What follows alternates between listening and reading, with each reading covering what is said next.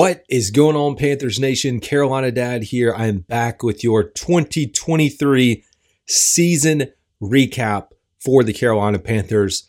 Coming into this, as I was planning out this episode, I was like, do I want to do a five minute episode? Do I want to do an episode tied directly to Bryce Young and look at his stats? And I said, no, you know what?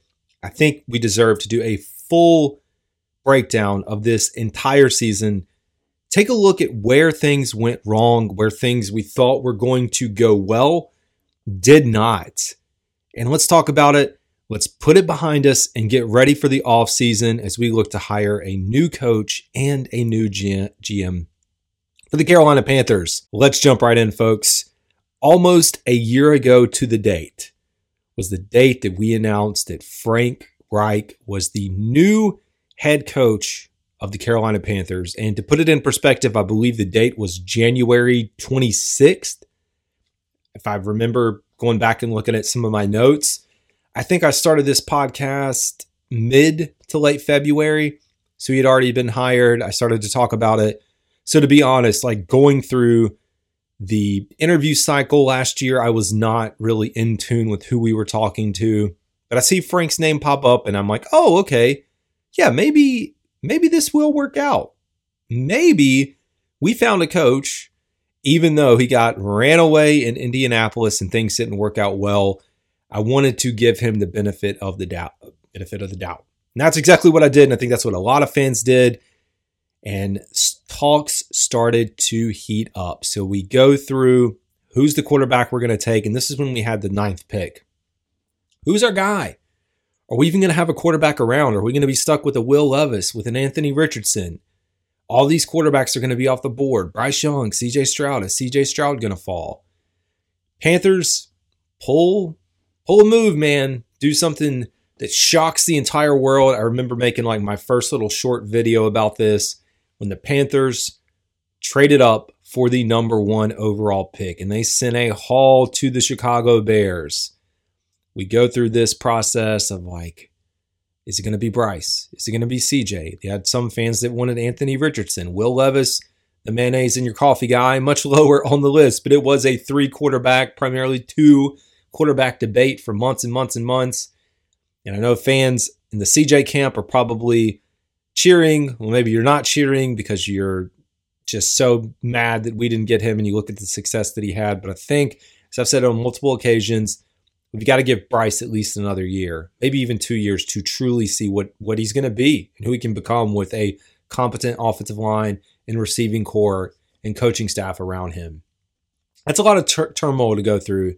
Talk about you know coaching in, in a second, but we've got the trade up, sets the tone.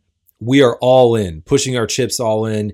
We get into free agency, start to have a few pretty big acquisitions. DJ Chark, thinks going to be you know, pretty good for us. Adam Thielen, you get Hayden Hurst, Shy Tuttle, Miles Sanders, Vonn Bell, and I'm not going to name every single player that we acquired, but you start getting those pieces in there. Then we get into the draft. We draft Bryce Young, number one overall. Number one, he's our guy. What are you going to do to build around him? Well, we're going to go out and we're going to get Jonathan Mingo in the second round get some protection on the offensive line with Chandler Zavala. Then we're going to trade up way too early for DJ Johnson. And I think that's part of the demise of Scott Fitterer and why he's not here. Very questionable moves. But all through OTAs and mini camp and training camp, we hear clips and articles of Bryce Young's a point guard. You just need to drop in a quarterback to this roster. We got better in every aspect of this team, like across the board. This is coming from Scott Fitterer's mouth, bits and pieces from Tepper. And oh my, how did that eat us up? How did it eat us up? And I can't really talk about the trade to the Bears without mentioning that you bring in your rookie quarterback and you get rid of DJ Moore, who had one of the best years yet for the Chicago Bears. We really didn't miss a lot when you talk about folks that left the team Sam Darnold, D'Onta Foreman, probably the biggest one.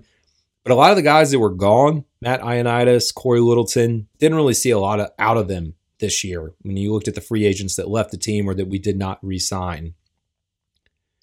We go through training camp. I go to training camp, spend, I don't know, three or four, pra- go to three or four practices, back together, fan fest, all those things. And I feel very good coming into this. I will say, I was worried about the size of Bryce Young from the day that I saw him when he walked out onto the field. And I saw this small little quarterback, and I'm like, holy crap. When you see him compared to the other guys on the roster, you're like, whoa, he is small. Goes through training camp, get into the preseason, and we start to, you know, see him take some hits. We start to see, hey, the the balls aren't really getting batted down. Things may maybe this is going to be okay. But this is where it all started. This was the, the the problem for this team. All dealing with this offense that just never was. It never was anything. We heard about this vanilla approach, and Frank Reich's like, don't worry. This is just like vanilla because we're in the preseason. We want you guys to be confused and not know what we're offering and not know what we're putting out there. That's what we heard, you know, through every presser. And we get into the season, started off against the Atlanta Falcons. Things just don't pan out, man. They just didn't pan out for us. You lose that game, then you're like, okay, we're going to come back on Monday Night Football. Monday Night Football, home game, prime time. We got prime time football in the Carolinas, hosting the New Orleans Saints, and we just couldn't just couldn't pull it off. And we couldn't pull off a lot of things this year. Started out 0 6, worst start since 1998. And that really did set the tone. It it set the tone.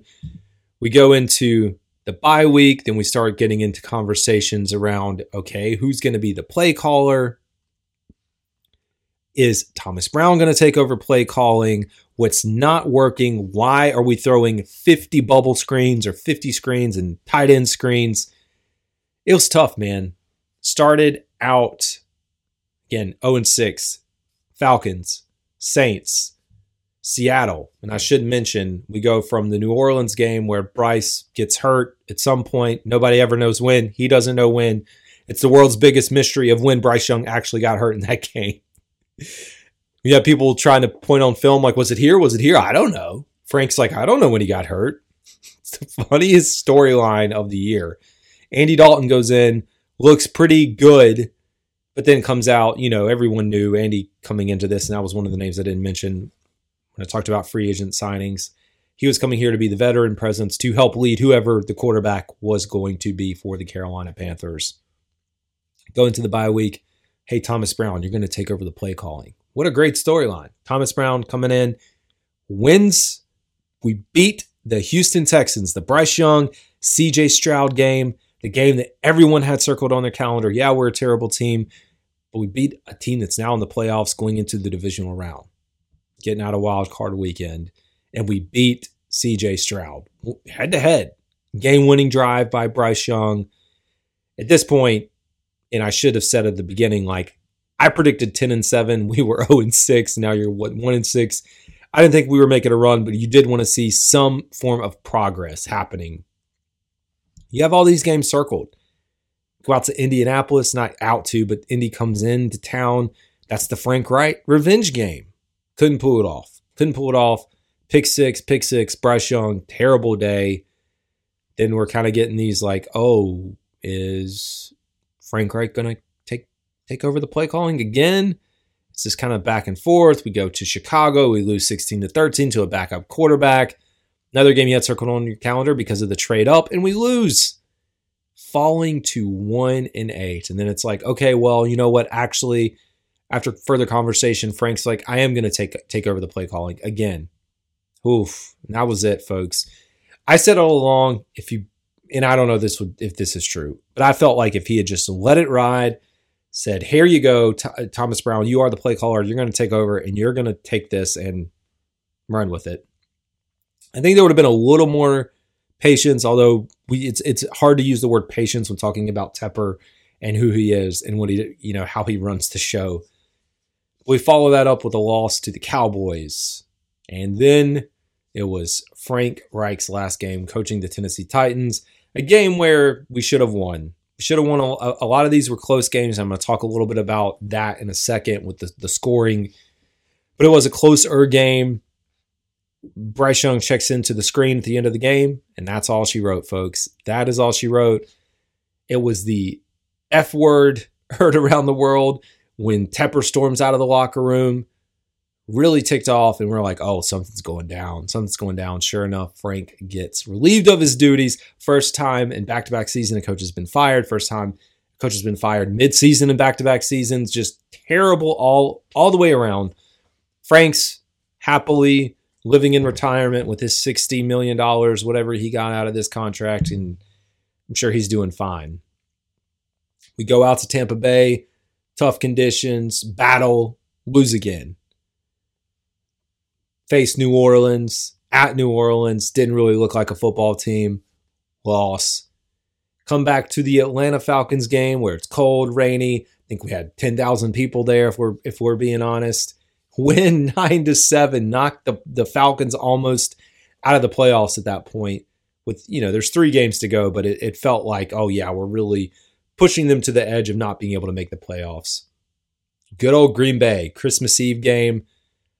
Bryce Young comes out, has his best game yet, hits 300 yards, best passer rating, best QBR, most passing yards in a game. DJ Chark comes alive. We're like, oh, this team's going to be something. They lose right at the end, and you're thinking, okay, we lost, but there's a lot of positive momentum that is coming out of this situation. And we're starting to see an offense that's pretty dang good. Can we carry that over into another week? Sure as crap, we can't. Get shut out for the first time since 2002, losing to Jacksonville 26 to 0. Tampa Bay closing out the season. Not a playoff game for us, but a playoff game for Tampa to play into to win the division. If we knock them off, hey, that's some something to hold your hat on going into the, the off season. I know it's only two wins, going could be three, but you take that, you take that, and you build off of it. And sure as crap, that didn't happen. Panthers lay another goose egg, another goose egg, second one of the season, folks. Back to back weeks. And then the days lingered and Scott Fitterer was fired. That was your season in a nutshell. You didn't miss much if you didn't tune in. I told folks if you wanted to check out early, check out early, go spend time with your family, friends, all that. Watch some other football teams that are more competitive than who and what we are. That's where this team landed. It wasn't great. 13.9 points per game. That's how much the offense averaged second worst in Panthers history. The defense didn't do so well, but that can be attributed to some uh, defensive scores by other teams. Pick sixes, fumble, bad field position, put them, you know, off of turnovers. We gave up 24.5 points per game, which is 29th in the league. Rushing attack was a little bit better, 104 yards per game, which was 20th. Passing yards, as far as our offense, 32nd in the league, giving up or, or putting together 190 yards per game. Defense, though, defense was the kind of shining star out of this entire situation, if you want to call it that. I think we ended, and I just had it pulled up and then I, I pulled it back, ended around fourth in the league in total yards given up on the defensive side of the ball. Yeah, here we go. Fourth in total yards. Rushing defense wasn't fantastic. Neither was the passing defense, to, to be exact. I should take that back. Passing defense was much better. Much, much better than, than the offensive side of the ball. Passing defense was number one in the league, giving up 3,100 passing yards, which is even less than what Bryce was throwing for. I think I did the math and it was like 180 yards per game. So if you can build off of that, that's like I'm trying to find things to build off of. It's like just small tidbits, and that's that's something right there. You have the number one passing defense, number four in total yards. Can we fix something on the offensive side of the ball. Just give us a few more points. I'm going to talk about how close some of these games were. Panthers were in 12 out of 17 games. So people think, oh, you have worst record in the league. You win two games. You're not in any of the games. It's not competitive. They were tied or down by one score going into the fourth quarter in 12 out of 17 games. So it's like the, it was there. the team just couldn't close it out. They couldn't close out a lot of things because they were also the first, one of the first teams, I think the first team to never hold a lead in the fourth quarter. They never held a lead because both of their kicks occurred as time expired. Two game winning drives by Bryce Young, two game winning drives, walk off field goals, and we never lead in the fourth quarter. Such a weird season. Such a weird season. Let's talk about the stat line. I expected more from Bryce, but once we got into the season, it's like, okay, this this is not gonna gonna shape up well for for him. And it's not on him primarily. There's some things he needs to work on footwork, but I think we just got to build around him, give him an opportunity. 2,877 passing yards, 5.5 yards per pass, average 179 yards per game, 11 touchdowns to 10 interceptions. Oh, yeah, tied the Panthers record for most time sacked in a season at 62. And I believe he was like the second or third rookie all time as far as sacks in a season. 73.7 passer rating. Chuba Hubbard was your leading rusher, 902 yards, so 98 short of a thousand. I think if he had been involved more earlier, involved earlier in the season, a little bit more, he would have eclipsed that, but he didn't. 902 yards, 3.8 per carry, about 53 yards per game. Again, he wasn't involved as much earlier in the season in five touchdowns. Miles Sanders, disappointing year, 432 yards rushing, 3.3 yards per carry, and one touchdown. Bryce was your third leading rusher, 253 yards. He did lead all rookie quarterbacks with 253 yards. I mean, there weren't that many, but there were, you know, comparing him and CJ Stroud at least. So he, he did lead in that category. Not many other rushing stats to talk through. Adam Thielen, what a year for Adam, man. Hats off to Adam Thielen. 103 receptions, 1,014 yards, four touchdowns. Would have liked to have more, but he was Mr. Reliable and he was the safety net, safety blanket that Bryce Young needed.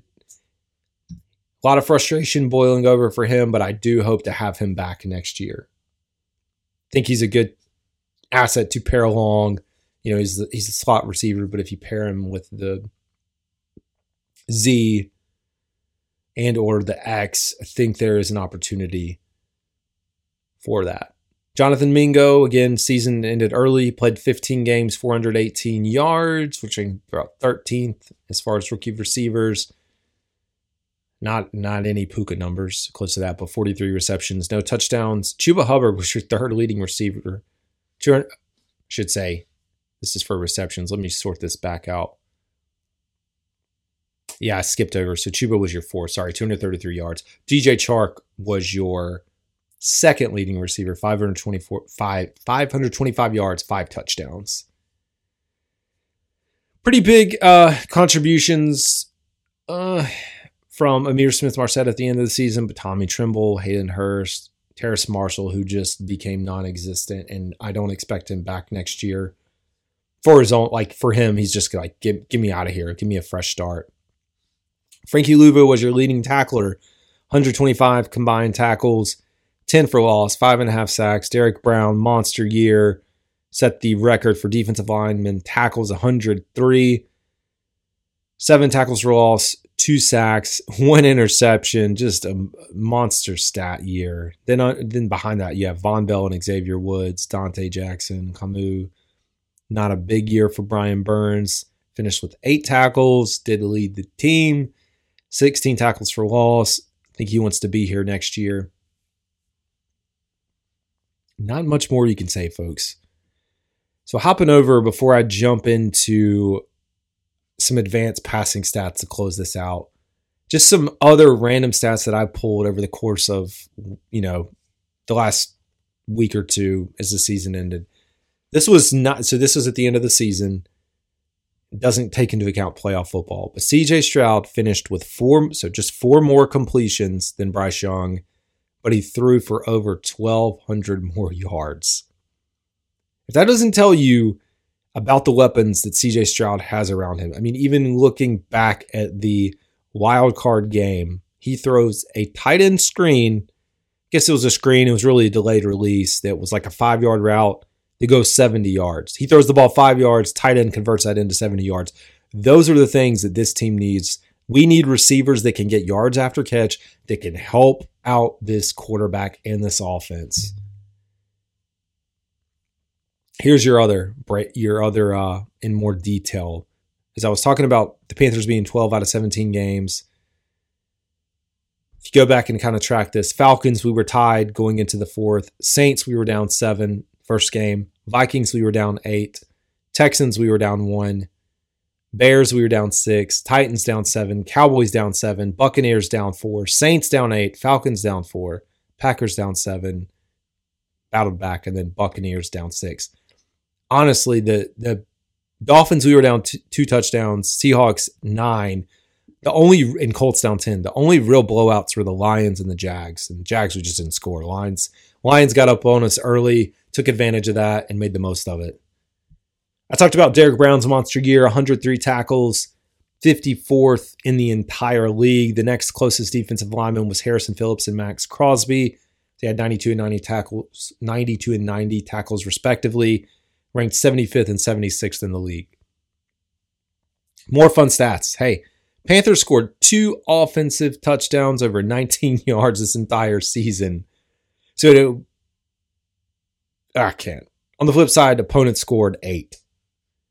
And if you want to look at the full breakdown of scoring this year, Panthers scored 23 total touchdowns entire year. Two of those were pick sixes. One of them was a punt return. Seven rushing touchdowns, 13 passing.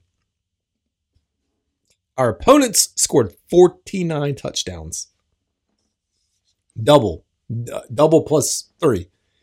Three pick sixes, two fumble returns, 25 rushing, 16 passing. So coming into next year, ball security for Bryce Young, being smarter with the football, and just let's get receivers that are competent and aligned around him and see what we got. Like I said, this is a small window. You've really got like a one to two year window for this next head coach before he decides, okay, this is not working out with Bryce. We need to go out there and get another quarterback. Again, I'm not saying that's going to happen, but I'm saying you got to start building that through in your head to keep tabs on everything that's happening here. And I should plug this, you know, you can see all these stats that I'm that I'm going through. I post them directly on X. I've got so many more, too many more to even go through right now. Even this one right here highlighting some of the picks that have been taken with pick 33, which is the pick we have over the course of the last eight years. And I'll get into that when we get into a deeper draft breakdown. So, advanced passing statistics. I really like this. I hopefully one day we'll have a sponsored stat contributor, but for today, I like Pro Football Reference a lot when it's free and you can go out here. So, where did we finish? Let's take a look at total passing yards. We looked at Bryce's numbers. He finished 20th in the league in total passing yards. But I like this because it does give you some of the more advanced passing stats, which I like to break down. And I'm actually going to cycle through to accuracy. Batted balls. Coming into the season, we were all worried, at least the media, a few of us were worried about Bryce Young and batted balls. He did not lead the league in batted balls. He was actually way down here towards the bottom, tied for 30th with six. Oops, sorry, I scrolled if, if you're watching. Baker Mayfield had 20. Sam Howell, another guy, about six foot, all or maybe six one, had 20 as well. One thing that Bryce did struggle with is throwaways. He loved to throw the ball away, which is fine because it's not a turnover. He was all about throwing that thing away, whether it was dirting it into the ground or throwing it out of bounds. He was head and shoulders above the entire league with 46 throwaways. And this was only in 16 games. He didn't play one. Next closest was Jalen Hurts with 35 and Sam Howell with 32. Number of wide receiver drops. We talk about these receivers. Patrick Mahomes, 39 drops by his receivers. Bryce Young was 12th in the league with 23.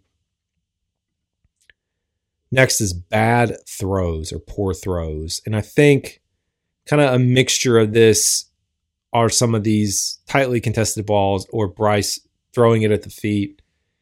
Either way, he was second in the league with 103. Trevor Lawrence led the league with 104, but estimation say that percentage wise, Bryce did lead it at 21.5% and percent of his throws being bad throws. 19.9% for CJ Stroud right below that. Looking at on target percentage for Bryce Young, I think it's down in the 70s, 73.3%. Pressure. So we talk all about pressure. Bryce Young's getting pressured. We know he's getting sacked. Pocket time. Pocket time in the league right now, it's ranked ninth for Bryce at 2.5 seconds. So, I, like I said, he's going to have to figure something out. I think that figuring something out really is going to be tied to receivers that can get open and not a lot of time. When you look at him being ranked ninth as far as time in the pocket and Fields is, is first at 2.8, you've got to see some improvement heading into next year. He was blitzed. If we can pull this back up, 166 times, which ranked ninth. Hurried 38 times, which ranked 13th. Hit, go back 50 times. So you combine all that together, about, and he ranked third in the league with just total pressure, which is about 24.2%. Not the most pressure or no most pressurized quarterback. I mean, you have Zach Wilson on here, Will Levis, some guys that didn't play the full season, Jake Browning. He was closer to the top of the league, though. Then, lastly, let's take a look. We already looked at sacks again. He was three sacks shy of being the most sacked quarterback this entire season and head and shoulders above the other guys on this list. Play type. So, this is a breakdown of the play types that we ran. We talked and complained and all that fun stuff about the play calling that's here and the lack of just production. RPOs. How many RPOs did the Panthers run, or at least Bryce Young run this year? We were 20th with 31. On those RPOs, we gained a total of 149 yards. 145 of that was passing, four of four those through rushing, so not not a lot of production. Play action pass, again, similar boat. Ran 81 play action passes this year, 589 yards off of that. Comparing that to Jared Goff, the Ben Johnson offense, 151 attempts, 1,400 passing yards. Tua Tagovailoa, 126 attempts against Frank Smith, 1,145 passing yards. Geno Smith of Seattle, Jordan Love, Dak Prescott, Desmond Ridder rounding it out. That's all she wrote, folks. That is all she wrote. And I'm glad to close the book. And I guess before I close the book, let me go back one quick second here. See if I can pull this up. Yeah. Closing this out before I truly close it out, I'm going to give out awards. I'm not going to do the fun music and the, the all the stuff that comes with that. But I am giving out two growls, one roar for the entire season. And for those who are brand new to the show, I do this during the season after every game, usually going to players. One thing that I skipped over talking about Jacksonville was the the, the water throwing of Tepper. Oh my goodness. Anyways, uh, that game we gave it to the fans and it was just a fun and the guy that recorded that. So, anyways, this week, this season, I should say, I'm going to give out the first roar to Frankie Luvu. Hats off to Frankie Luvu. I hope we get him back in the Carolinas.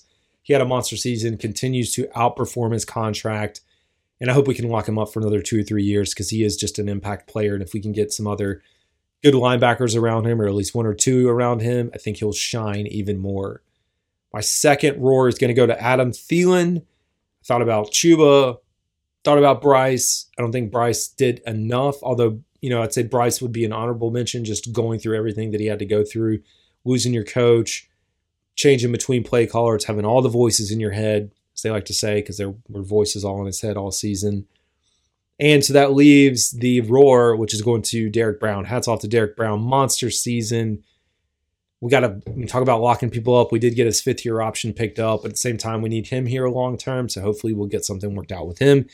The GM has a lot of work ahead of him But truly, closing this out, it was quite a disappointing year. And I think it had a lot to do with just very high expectations, thinking that we were going to turn this around in a weak division. You worry as you look around the division. Well, the Falcons have a head o- head coach opening.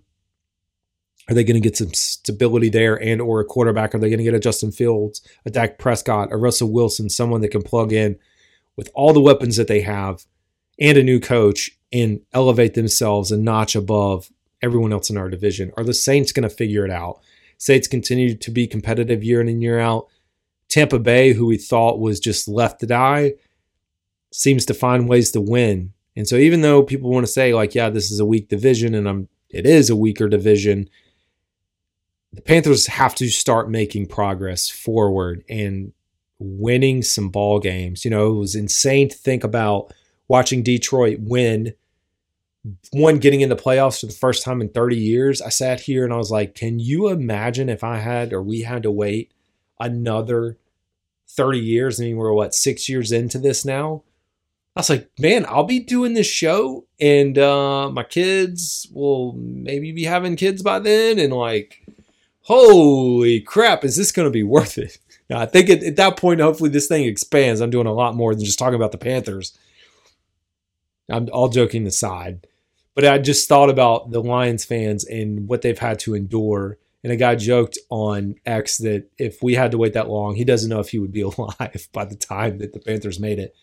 But it's true, man. 30 years, and then they finally win. It's been, what, 31 since they won it's mind blowing. You hope that we don't go in that bucket, but all signs have pointed to us trending that way. I'm not saying we're going there, but you have to start seeing some form of, of, of football. And when we talk about playoff football, I don't even know if it's necessarily that the Panthers are in the playoffs and we're winning playoff games. I think it's that in December, well, November, December, we're playing to get even early January, playing to get into the playoffs because that's where we want to be in a spot to make the playoffs. That's it.